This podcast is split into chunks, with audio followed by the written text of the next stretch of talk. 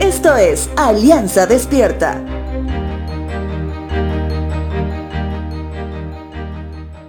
Entre todo el sufrimiento que pasa Job, en lo que él mismo espera la respuesta de Dios a todas sus preguntas, la gente que le rodea, en especial sus amigos, también le llenan el corazón de preguntas que según cómo se desenvuelve el libro de Job, más que ayudarle, se convierte en un estorbo para la vida misma y vida espiritual de Job.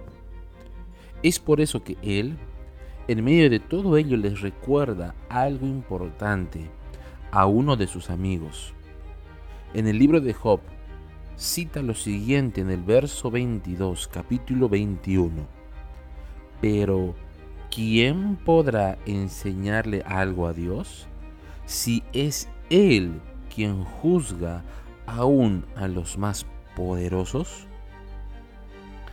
Esta porción de la palabra debe recordarnos que a pesar que estemos en una situación complicada y haya una autoridad superior a ti que sea quien puede dar un nuevo rumbo a la problemática, pero ves que no hace nada, es importante recordarle a nuestra alma que hay alguien que está por encima y en su tiempo Él hará.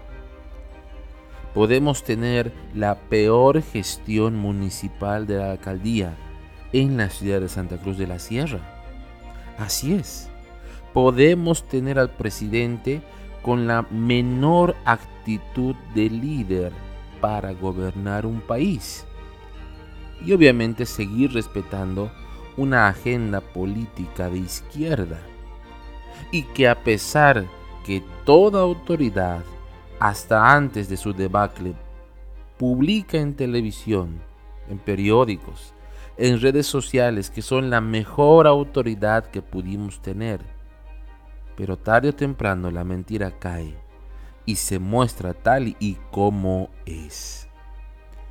Es por eso que Job continúa y le sigue hablando a su amigo y le dice, una persona próspera muere, muy cómoda y segura, la viva imagen de la salud, en excelente forma y llena de vigor. Otra muere en amarga pobreza, sin haber saboreado nunca de la buena vida. Sin embargo, a los dos se les entierra en el mismo polvo, los mismos gusanos los comen a ambos. Recuerda, el Dios de la Biblia es el Dios todopoderoso.